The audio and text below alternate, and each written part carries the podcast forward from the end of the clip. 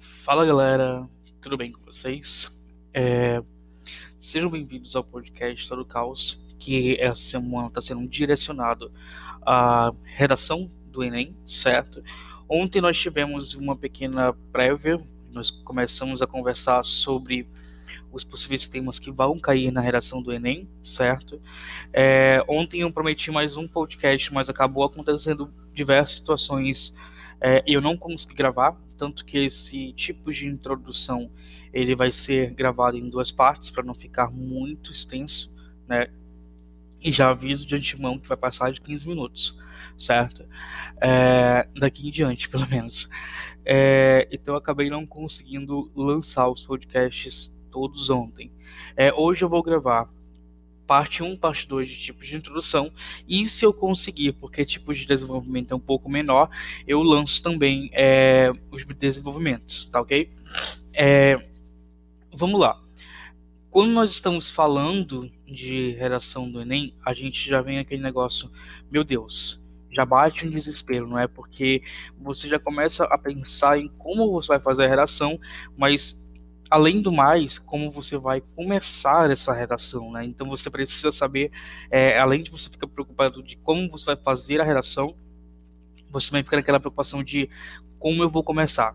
E é completamente normal, certo? Não saber como começar, até porque nós não sabemos o tema, embora nós tenhamos discutido ontem, tenha apresentado para vocês, na verdade os possíveis temas. Pode ser que nenhum deles caiam, pode ser que um deles caia, não, não sabemos, né? É, gente, ignorem minha família, por favor. Eles estão falando ali, mas ignorem ele porque a casa está lotada hoje. Os outros podcasts eu sempre gravo quando eles não estão, mas hoje não tem como. É, muita gente tem essa sensação de não saber por onde começar ou como fazer uma boa introdução principalmente na redação do Enem, que é uma das mais importantes, afinal de contas, ela é nível Brasil, né? ela é nível nacional, ela não é nível é, municipal ou estadual. Essa parte da prova, ela exige a produção de um texto do tipo dissertativo ou argumentativo, e isso está lá no edital, certo? Que ele vai ser um texto dissertativo ou argumentativo, ou seja, ele vai ter um formato de que apresenta uma introdução, um desenvolvimento e uma conclusão, que é por onde nós vamos começar pegando cada um por aqui, né? No caso, introdução primeiro, depois desenvolvimento depois conclusão. É claro que eu não vou me prender somente a esses três, eu vou apresentar a parte prática também que vocês vão fazer e a parte gramatical se der também. Você vai precisar né, defender nessa redação uma tese uma opinião sobre o tema proposto, ou seja, você precisa estar disposto a debater sobre esse tema, a falar sobre esse tema sustentando com fortes argumentos. Gente, a gente vai ver esse negócio de fortes argumentos aqui na introdução, mas a gente vai adentrar mais, a gente vai falar mais aprofundamente, aprofundamente deles na, no desenvolvimento, certo? Porque você precisa é, ter argumentos, porque você vai estar convencendo uma outra pessoa. Inclusive, a gente vai ter um papo sobre como é, convencer o leitor aqui também, porque você precisa convencer o leitor. A redação do Enem nada mais do que é você convencer um leitor que você não sabe quem é, você não sabe a religião, você não sabe o, o, o pensamento dele, então se torna um pouquinho até mais complicado é, utilizando recursos como é, recursos gramaticais que a gente encontra na coerência e coesão, que a gente vai conversar também sobre o que é coerência e coesão mais tarde. No final, será necessário elaborar uma proposta de intervenção social para o problema exposto no desenvolvimento do texto e que esteja de acordo com os direitos humanos. Isso aqui fica lá para a conclusão. É, parece difícil? Parece difícil. É, para ajudar nisso, eu vou dar algumas dicas de como a gente pode fazer, né? É, e a gente vai começar primeiro como o quê? Como fazer uma boa introdução. A introdução da, da redação do Enem geralmente está dividida em duas partes: contextualização e tese. A contextualização se trata de quê? É onde se apresenta o tema ao leitor. É possível começar definindo os conceitos principais, fazendo um percurso histórico, fazendo alusão e algum acontecimento recente. Há várias formas de se começar a redação, como quando queremos começar um diálogo. O segundo é, é vir a tese, né? que é um recorte da realidade ou uma forma de observar o fenômeno. Ela pode ser já substituída de duas relações, causa e consequência, e a dupla é a dupla das relações mais comuns da redação do Enem. Não se preocupem com saber essa alusão agora, que eu vou explicar quais são os tipos de, de introdução que nós temos, certo? E nós temos modelos de introdução da redação nota 1000 do Enem, certo? Aqui eu tenho a redação da Mariana Camelier Mascarenhas. Da antiga Esparta, crianças com deficiências eram assassinadas, pois não poderiam ser guerreiras, profissão mais valorizada na época. Na contemporaneidade, tal barbárie não ocorre mais. Porém, há grandes dificuldades para garantir os deficientes, em especial os surdos, o acesso à educação devido ao preconceito ainda existente na sociedade e a falta de atenção do Estado à questão. É, nós vamos ter ao final disso atividades 1 e atividade 2. A atividade 1 que eu vou passar é essa questão de saber identificar qual introdução está sendo utilizada aqui nesse nesse momento aqui nessas redações. Eu tenho redação aqui da Úrsula Gramscelli Haspark, redação do Alan Castro Namor, redação da Lorena Magalhães Macedo, redação do João Pedro Fidelis Beluto. É, então tenho é, várias atividades aqui. A 2 vai ser elaborar uma introdução baseada. Uma não. Por que a gente tem que parar em uma? Não, a gente elaborava três introduções. Para temas que a gente discutiu ontem, embora daqui a pouquinho eu vou falar sobre a cultura do cancelamento, então vocês não vão poder utilizar esse tema, tá ok? Bom, agora a gente vai para os tipos de introdução, né? Que são o que mais é, vocês querem saber eu peço que vocês prestem atenção, porque nesse momento eu vou dar é, para vocês um exemplo. Eu vou começar lendo um exemplo para vocês, certo? E vocês já tentam identificar nesse exemplo por que essa introdução, certo? A primeira vai ser declaração. Já anotem aí. Primeiro tipo de introdução, declaração. Vamos lá para o exemplo. É um grave erro a liberação da maconha provocará de imediata violenta, violenta elevação no consumo. O Estado federal o precário controle que ainda exerce sobre as drogas psicotrópicas, e nossas instituições de recuperação de vacinados, viciados, não terão estrutura suficiente para atender a demanda. Por que, que ele usa essa declaração? Ele está dando uma declaração aqui dele, certo? Do ponto de vista dele, Lembrando que a gente vai utilizar sempre em terceira pessoa, né? a gente não pode usar em primeira pessoa, mas ele está declarando explicitamente o ponto de vista dele. Ah, professor, mas é. Eu tenho que declarar mesmo meu ponto de vista? Sim. É uma redação dissertativa argumentativa. E eles fazem essa redação justamente para ver é, se você consegue discutir sobre assuntos que você não está, vamos dizer, comumente acostumado a, a, a, ver normalmente, tá ok? Então, sim, você vai ter que ter a sua opinião sobre isso. É claro que eu vou ensinar para vocês daqui a pouquinho como também tirar uma nota mil aí. Então a declaração nada mais é que você pegar, declarar algo, né? Tipo, ele tá, ele tá aqui falando o seguinte: é um grave erro a liberação da maconha provocará de imediata violenta elevação no consumo e elevação no consumo. Essa aqui é a declaração dele. Depois ele explica um pouquinho o que acontece. Por que, que é grave, é, por que, que é um grave erro de liberação da maconha? Aí ele explica porque o Estado federal a, o precário controle que ainda exerce sobre as drogas psicotrópicas, e nessas instituições de recuperação de viciados não terão estrutura suficiente para atender a demanda. Ou seja, ele declara no primeiro parágrafo dele, não é, o, o ponto de vista dele, e logo em seguida ele usa de um argumento, certo, para que ele consiga é, apresentar para o leitor ou defender a, o seu, a sua declaração nesse caso, certo? O segundo tipo é a divisão. Já anotei aí, divisão. Vamos lá, por exemplo. Predominam ainda no Brasil duas convicções errôneas sobre o problema da exclusão social. Dois pontos. A de que ela deve ser enfrentada apenas pelo poder público e a de que a sua superação envolve muitos recursos e esforços extraordinários. Aqui eu não preciso explicar muito. Ele, tá, é, ele usa um recurso, na verdade, de divisão, que a gente consegue ver esse recurso de divisão aonde? Onde eu falei aqui, dois pontos, certo? Porque quando a gente vai falar algo, a gente vai apresentar algo é, dividido, a gente utiliza esse recurso dos pontos. Então, por exemplo, predominam ainda no Brasil duas convicções, ou seja, vai ser uma divisão entre duas coisas, pode ser três, pode, né, gente? Três divididos é, e tudo mais.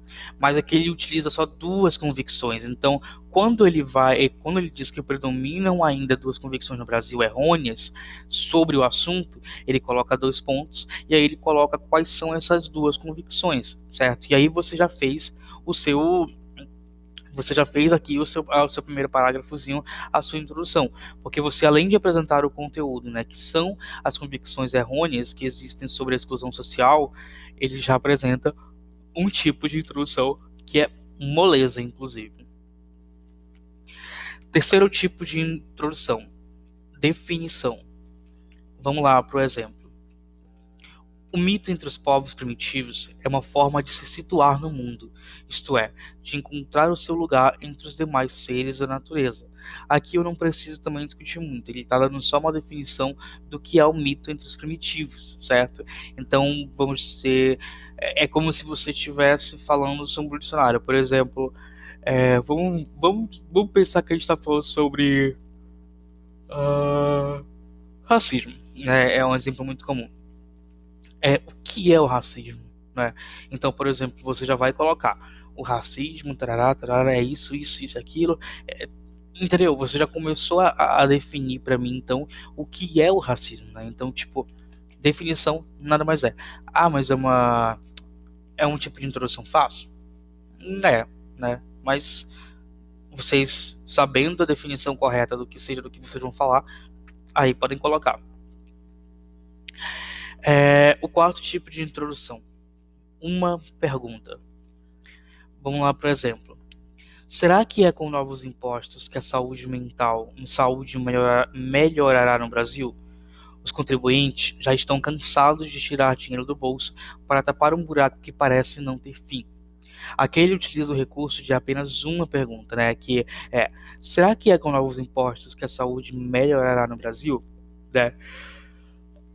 Esse tipo de introdução é muito comum. Gente, desculpa.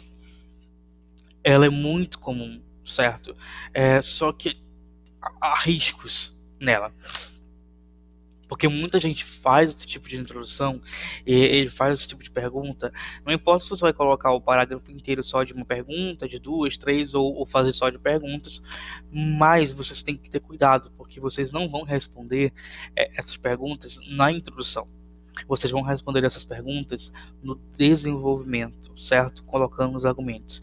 E não pensem que vocês vão utilizar essa pergunta aqui só para dar um impacto, pá, e chamar a atenção do leitor e depois perder ela no rolê. Não, você precisa em algum momento responder. E esse momento de responder, se você não for responder essas perguntas todas que você fez, ou pergunta que você fez é, na introdução, você deve encaixar essas respostas ali no desenvolvimento, tá? É bom lembrar disso. É a mais fácil? É a mais fácil? É, mas é a mais perigosa, porque quando chega lá no desenvolvimento, você já quer falar sobre outras coisas e tudo mais, e aí você já, já se perde no personagem. E não, você não pode esquecer da pergunta no rolê que você fez na introdução. Quinto tipo de introdução: comparação. Vamos lá para o exemplo. O tema da reforma agrária está presente há bastante tempo nas discussões sobre os problemas, sobre os problemas mais graves que afetam o Brasil numa comparação entre o movimento pela abolição da escravidão no Brasil no final do século passado e atualmente o movimento pela reforma agrária, podemos perceber algumas semelhanças. O que, que nós temos aqui? É, na verdade, comparação ela tem muito a ver com a outra, o outro tipo de introdução que é o, o, a oposição, que é a seguinte. A comparação é quando você vai pegar duas situações, certo? Por exemplo, comparar A mais B e vão tentar achar uma semelhança né, entre essas duas. Você não vai achar. Pode ser que você ache um ponto negativo como semelhança das duas? Pode ser. Mas você vai ter que trabalhar um pouquinho e apresentar o ponto de vista que você apresente as semelhanças entre elas, certo? Não pode ser uma coisa que nem a próximo, próximo tipo de introdução, que é a oposição. Então, a comparação, você vai literalmente pegar e fazer esse tipo de coisa, tá ok? Oposição, próximo tipo. De um lado, professores mal pagos, desestimulados, esquecidos pelo governo. de outros gastos excessivos com computadores, antenas parabólicas e aparelhos de videocassete, certo? Aqui nós temos du duas situações, certo? É, e aí você vai colocar elas de forma oposta, diferente da comparação que você pegou e achou uma semelhança. Aqui você vai colocar ela como se fosse tal situação versus outra situação, certo? Não tem nada de semelhante entre as duas. Então você vai ter que colocar de uma forma oposta. Por isso, oposição. Próxima, alusão histórica.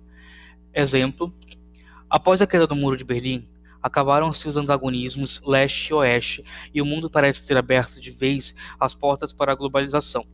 As fronteiras foram derrubadas e a economia entrou em rota acelerada de competição. Aqui ele já começou com um fator histórico, certo? Que é a queda do Muro de Berlim. Então, precisamos ter cuidado com isso aqui, certo? Porque você precisa falar, se você tiver um conhecimento muito abrangente sobre história, beleza, comece aí, correlacione e tudo mais. Mais alusão histórica é isso, você pegar um fato histórico e colocar na sua introdução. Lembrando que ele tem que fazer sentido e nexo com o que você vai apresentar, né? Porque você pode colocar uma alusão histórica a um fato que aconteceu que está ligado a um outro fato que tipo não tem nada a ver com o tema da redação e isso é fuga de tempo, tá ok? Frase nominal seguida de explicação. É o próximo. Uma tragédia. Essa é a conclusão da própria Secretaria de Avaliação e Informação Educacional do Ministério da Educação e Cultura sobre o desempenho dos alunos de terceiro ano do segundo grau submetidos ao SAEB. Aquele usa a frase nominal como se fosse uma exclamação, uma tragédia. E logo em seguida ele explica por que uma tragédia. Também é um tipo de introdução muito fácil de se colocar, certo? Porém, você tem que tomar cuidado para não ter uma fuga de tema aí. A adjetivação é a mais fácil, né, equivocada e pouco racional. Esta é a verdadeira adjetivação para a política educacional do governo. Aqui nós temos uma coisa bem importante que a gente tem que observar nas outras também. É, ele colocou o uso de adjetivos, né, que é equivocado e pouco racional, e logo em seguida ele explica o porquê equivocado e irracional ou o que é equivocado, equivocado e pouco racional, certo? Lembrando que eu falei aqui, ó, equivocado e pouco racional. Esta é a verdadeira adjetivação para a política educacional do governo. Aqui ele utiliza a palavra adjetivação, né, também para mostrar qual é a introdução que ele está fazendo, certo? Citação. As pessoas chegam ao ponto de uma pessoa morrer e os pais não chorarem mais, trazerem os mortos, virarem as costas e irem embora. O comentário do fotógrafo Sebastião Salgado falando sobre o que viu em Ruanda. Aqui, para quem sabe que é citação, né? É, é no estilo citação normal, certo? Você vai pegar exatamente as mesmas palavras, certo? Do, do autor e colocar aqui depois referenciar ele, né? E no caso, é o fotógrafo Sebastião Salgado falando sobre o que viu em Ruanda. Próximo. Exposição de pontos de vista. Vamos ao exemplo. O ministro da Educação se esforça para convencer de que o provão é a melhoria para uma educação de qualidade para isso, vem ocupando generosos espaços na mídia e fazendo milionária campanha publicitária, ensinando como gastar mal o dinheiro que deveria ser investido na educação. Aqui ele está colocando o ponto de vista mesmo que dele, né, ao mesmo tempo, mas mesclado com o apoio do ponto de um argumento do ministro da Educação, certo? Você pode colocar o seu ponto de vista, você pode colocar o seu ponto de vista, lembrando que é em terceira pessoa, certo? Não em primeira pessoa, beleza? Citação indireta. Para Marx, a religião é o ópio do povo, do povo. Raymond Yarrow deu o troco. Dois pontos. O marxismo é o, é o ópio dos intelectuais. Mas nos Estados Unidos, o ópio do povo é mesmo ir às compras. Como as modas americanas são contagiosas, é bom ver de que se trata. Aqui ele utiliza aqui, para Marx, a religião é o ópio do povo.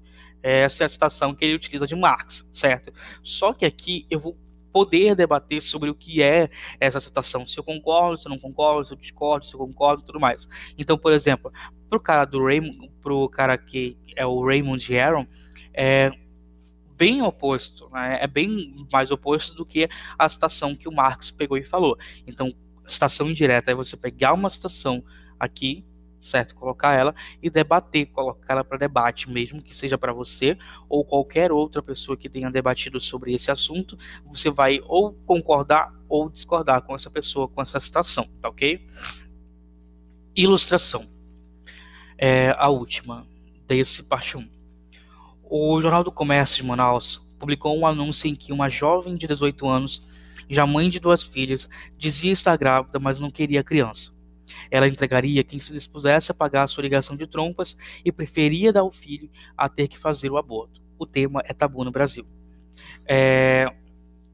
Aqui nós temos o seguinte: a ilustração é como se você pegasse a mão do leitor e falasse: Leitor, feche os olhos e só me escuta certo? Porque ele vai te guiando passo a passo com é, elementos que vão deixar a sua mente é, viajar, vão deixar a sua mente imaginar a situação. Aqui ele coloca a situação de uma jovem de 18 anos, então quando você pensa assim, jovem de 18 anos, você vai pegar e lembrar de alguém de 18 anos que você conhece, uma jovem de 18 anos, certo? E aqui ele diz que queria dizer. É, já é mãe de duas filhas, né? E dizia estar grávida, mas não queria criança, ou seja, ela estava numa situação precária, ela não tinha condições financeiras. Então você já vai imaginar uma mãe com condições de 18 anos, com condições financeiras muito não muito agradáveis, não muito é, palpáveis, certo? Então o que acontece? Aqui ele vai te guiando, você vai guiando a pessoa, certo? E ao mesmo tempo vai apresentar o conteúdo que é a questão do aborto, né? Porque aqui ele coloca o tema é tabu no Brasil o que, que é o tema tabu no Brasil? Aborto, certo? Então você, de certo modo, guiou a pessoa mentalmente, visualmente para isso tudo, até chegar no ápice ali, que é o tema, tá ok? Bom, gente, esses foram os três primeiros temas da parte 1, certo? De introdução, porque a gente não ficar muito grande o podcast, né? Deixa eu ver aqui. Só 21 e 47 minutos, gente, só isso. É, a gente vai se ver na parte 2 daqui a pouco, tá? É, onde eu vou apresentar mais tipos e aí a gente parte para prática, certo? Vai ter um mini podcast rapidinho de prática explicando como fazer essa prática aí e eu quero entregue, tá ok? É, é isso, nós nos vemos daqui a pouco. Tchau, tchau. Fala galera, tudo bem? É, bom, no podcast de hoje eu falei que seria de desenvolvimento, né? Mas muita gente tem me feito a pergunta, que é até comum na verdade, né? E se eu não souber nada sobre o tema da redação? Dá para me fazer? Do Enem, no caso, que eu tô falando do Enem, dá para fazer? E esse é o nosso tema, né? Para vocês verem até como eu posso fazer uma introdução, né? Pesquisando perguntas, né? Questionamentos. E se eu não souber nada sobre o tema de redação do Enem, né? Bom, Vamos lá, porque isso aqui tem que ser um bate-bola bem rápido, tá? Primeiramente, a gente tem que se calmar e respirar fundo. E aí a gente vai conversar, né? Muitos vestibulandos que se preparam para o Exame Nacional do Ensino Médio, que é o Enem, eles se preocupam com o tema da redação, né? E os mais, abre aspas, espertos, fecha aspas, eles treinam os possíveis temas do ano. Na verdade, são espertos sim, né, gente? Quem, é, quem, é, quem não é esperto muito é quem deixa para estudar na última hora, né? Antes de tudo, saiba que o tema da redação do Enem nunca será um tema totalmente desconhecido. Sempre serão abordados problemas que afetam a sociedade em geral e com temas sobre educação, saúde, segurança ou transporte público. A prova não cobra conhecimentos muito restritos e assuntos de rodapé, tranquiliza o Sérgio Pagani, coordenador de linguagens do ângulo Vestibulares. Entretanto, em algumas edições a prova trouxe alguns temas que são importantes, mas menos abordados no cotidiano. Foi o caso dos temas Publicidade Infantil em Questão no Brasil, de 2014, e Desafios para a Formação Educacional de Surdos no Brasil, de 2018, que pegaram alguns candidatos de surpresa. 2019 também a gente pegou alguns de surpresa, aquela questão da democratização do cinema, né? Pegou alguns realmente de surpresa, né? É, para esses casos, trazemos uma boa notícia. É possível fazer a redação mesmo sabendo pouco sobre o tema. Nossa, até um alívio agora, né? Isso porque o Enem exige uma estrutura de redação que é a mesma independentemente do tema e é possível ter uma boa nota somente seguindo a estrutura à risca, certo? Vamos lá falar sobre a introdução, sobre a estrutura da, da redação do Enem. A estrutura da redação exigida no Enem é a do texto dissertativo argumentativo, que a gente já conversou, né? De acordo com o manual da redação do Enem de 2018, de 2018 você deve defender uma tese, uma opinião a respeito do tema proposto, apoiando, apoiada em argumentos consistentes e estruturados com coerência e coesão. Coordenadora, o coordenador de linguagens do ângulo vestibulares, é, Sérgio, indica a estrutura ideal para o seu texto ser organizado. Primeira, introdução, ou seja, apresente situação, problema, seu posicionamento, ou seja, a tese a ser defendida no texto, certo? Segundo, desenvolvimento, dois parágrafos para explicar os argumentos com fatos, exemplos e repertório sociocultural que darão validade à opinião expressa na introdução. Terceiro, conclusão. Descreva a proposta de intervenção detalhando as ações, os agentes e as maneiras de se concretizarem ah, as medidas, certo? Segundo passo, utilizar os textos de apoio.